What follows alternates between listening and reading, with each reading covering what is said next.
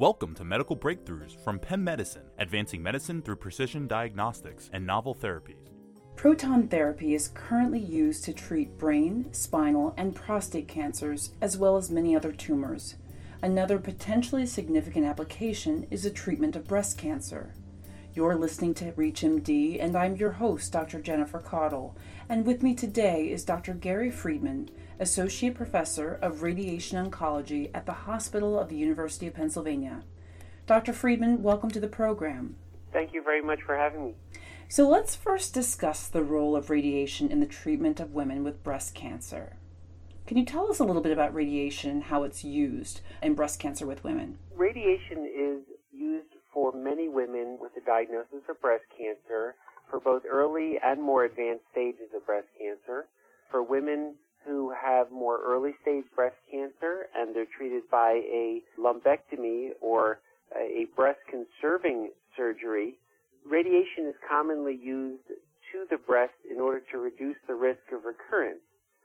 Lumpectomy and radiation have been proven with long-term follow-up to equal and match the cure rates of a mastectomy. Now, for women who either choose a mastectomy or because their breast cancer is more advanced require a mastectomy, uh, radiation sometimes plays a role in treating their breast cancer as well. So radiation can be used after a mastectomy in many women for different indications. Okay, great. And how about, let's move on to the use of photon beam radiation for breast cancer. Can you talk about this a little bit? For decades, when we talked about radiation therapy to treat cancer, we've always been talking about primarily photon radiation. Since the early days of radiation, even back in the nineteen sixties, nineteen seventies, the early equipment used photon beam radiation. Photon beam radiation is an X-ray. It, think of it as a high-energy form of X-ray, the same as you would have for a CAT scan or a chest X-ray or a mammogram. That's all X-ray radiation. The radiation we use to treat breast cancer is just a much higher energy than what you would get from a diagnostic X-ray. Photon radiation then has been the standard for decades, but the modern equipment has really improved technologically so that the machines that we use today to give photon radiation can't even be compared to what was used twenty, thirty years ago. That radiation today can be very carefully designed and uh, targeted to the area that we want to treat, in this case, the breast. And we've made large strides in the last ten to twenty years in able, with computer modeling, to make the dose even more accurately, get to where we want it to go, and also to try and avoid the normal tissue as much as we can. Well, that's very interesting, and it sounds like that's maybe one of the newer advances. Is that correct, with the photon beam radiation, that we're able to sort of target a little bit better? Photon beam radiation has improved dramatically since the early days of the nineteen sixties to nineteen eighties. The question that is arising is, has photon beam improved so much that are we at a point that there's no additional room for improvement? And that's where we begin talking about proton beam radiation. So photon beam radiation, as we said, is, is a form of X-rays.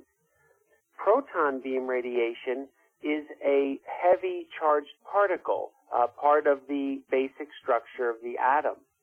A proton beam radiation has different properties than a photon beam. Proton beam radiation can be more carefully calibrated so that it can enter into the patient's body and at a certain depth be designed to sort of run out of gas and just stop, where X-ray radiation is more deeply penetrating and can't be made to stop short at a patient and tends to pass through the body to the other side. So while photon beam radiation has improved dramatically and our ability to shape and target has improved, protons still have certain advantages in the way that they're able to be shaped and targeted. Interesting. Now, are there any particular technical challenges with the proton beam radiation? And if so, you know, maybe what are they and how are these overcome? Proton beam radiation has challenges that are typical of, of a new technology that really has only been around for a few years. Photon beam radiation that's given today with a modern linear accelerator is like looking at, you know, the iPad five. You know, it's had forty years of technical improvements and software improvements so that the machines today are very reliable. Proton beam radiation has only been around for a few years, and while it is extremely advanced, it continues to be much more expensive. It requires a large team of physics and engineering, requires a much greater amount of space, and there are still a lot of challenges that are being worked on literally each year that it's been out to try and improve the software and improve the hardware to improve its efficiency. Interesting. Well, you know, if you're just tuning in, you're listening to Medical Breakthroughs from Penn Medicine on ReachMD. I'm your host, Doctor Jennifer Caudle, and I'm speaking with Doctor Gary Friedman, Associate Professor of Radiation Oncology at the Hospital of the University of Pennsylvania, and we are discussing radiation treatments for breast cancer.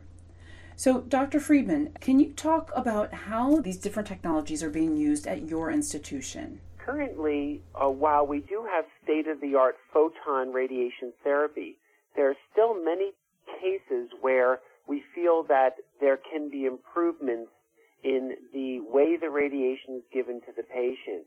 There are women who have left-sided breast cancer, for example.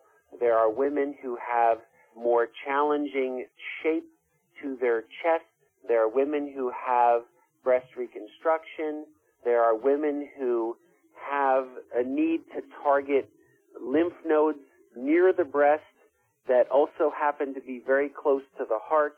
All these are cases where it's felt that proton beam radiation has a potential to further reduce the amount of dose that's given to the heart and the lung while we're treating the breast.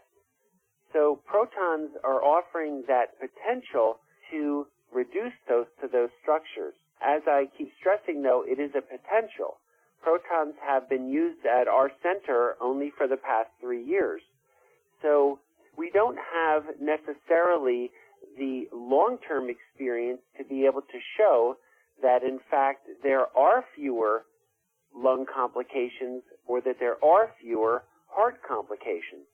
At the present time, that's a very, very big question that insurers and patients and physicians want to have answered. Are the improvements possible with protons based upon different radiation planning studies? Are the theoretical improvements in dose to those organs, are the special properties of protons going to actually translate on a practical daily basis to a patient having fewer side effects? I think that's the real question of the day for protons. Can protons demonstrate that they are worth the cost and the greater technical challenge than photons? That's interesting. Can you talk a little bit, before we talk about some of the current research and studies that are happening, you're talking about sort of the potential for side effects and, and some of the information that we just don't know. Can you speak then about the effectiveness then with protons and, and how you feel about how effective they are? Right now, and this is true for breast cancer and also other cancers, we don't really know if protons have any greater effectiveness at treating breast cancer than a photon beam, that we consider that both are ionizing forms of radiation that cause D N A injury to cancer cells and cause them then to die off. And we don't really know if protons would be any better or have some uh, unforeseen advantage in killing cancer cells.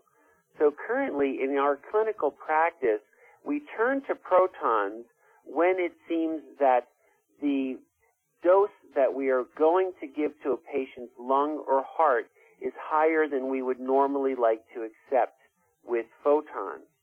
So I will have a patient come to me, and we will begin designing their radiation therapy with photons. And in many cases, I will, during the uh, phase of treatment, before they even begin, when in the computer world, if you will, in virtual reality, we can use computer modeling to say, this photon plan is really unacceptable because in this particular case, it's really giving much greater dose to the heart than we would normally accept.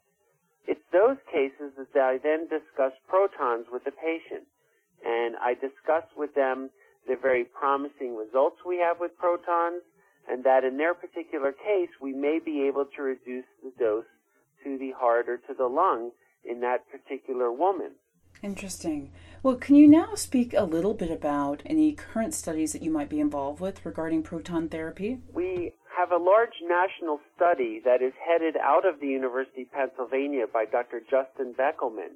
This is going to be a national study that is being run under a Radiation Therapy Comparative Effectiveness Consortium, which means that it's a group of national centers. There's twenty-two academic centers and community practice centers that are going to be enrolling patients into this clinical trial.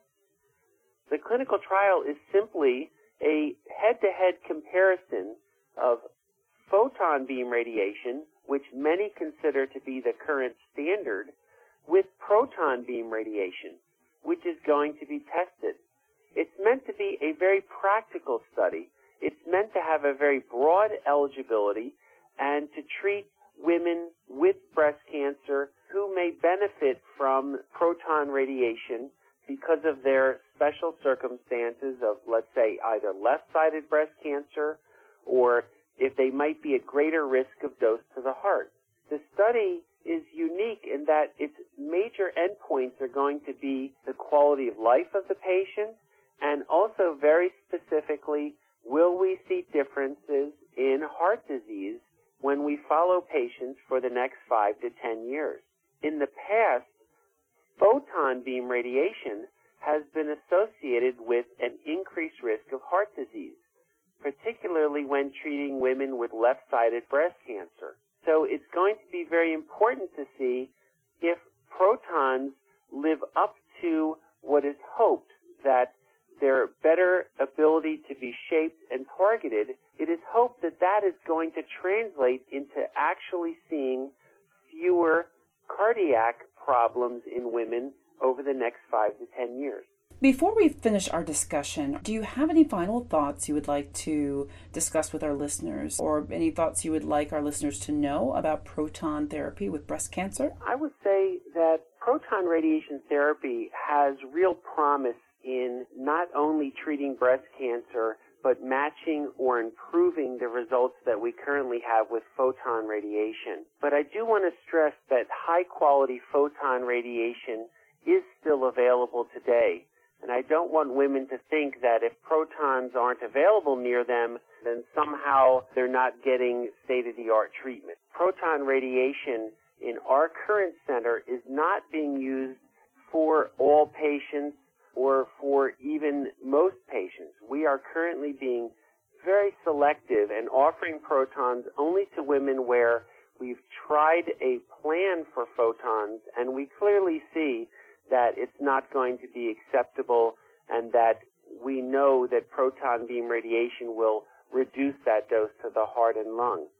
But this study is really talking about broadening the application of protons. What we need to do in the next five years is to try to demonstrate, should protons really be more broadly expanded all over the country and made available to the average woman with breast cancer uh, all over the United States or even the world, or should protons only be limited to a select number of academic practices, or that would be available as a, as a tertiary referral center for more challenging cases that would cover certain regions? This is an opportunity right now to try and decide if the nation should be investing the kind of resources to really expand expand protons to a more wide national audience, or keep it on a more a regional basis with just a few centers of excellence that are there uh, so that patients can be referred from the community only if there are special challenging problems with their photon plan. And that's really what this study is all about. Well, Doctor Friedman, I thank you very much for being with us today and sharing your information about the innovations of proton therapy and breast cancer at the University of Pennsylvania. I'm your host, Doctor Jennifer Caudle, and I appreciate everyone for listening today. You've been listening to Medical Breakthroughs from Penn Medicine. To download this podcast or to access others in the series, please visit reach m d dot com slash penn and visit Penn Physician Link, an exclusive program that helps referring physicians connect with Penn. Here you can find education resources, information about our expedited referral process, and communication tools. To learn more, visit w w w dot penn medicine dot org slash physician link. Thank you for listening.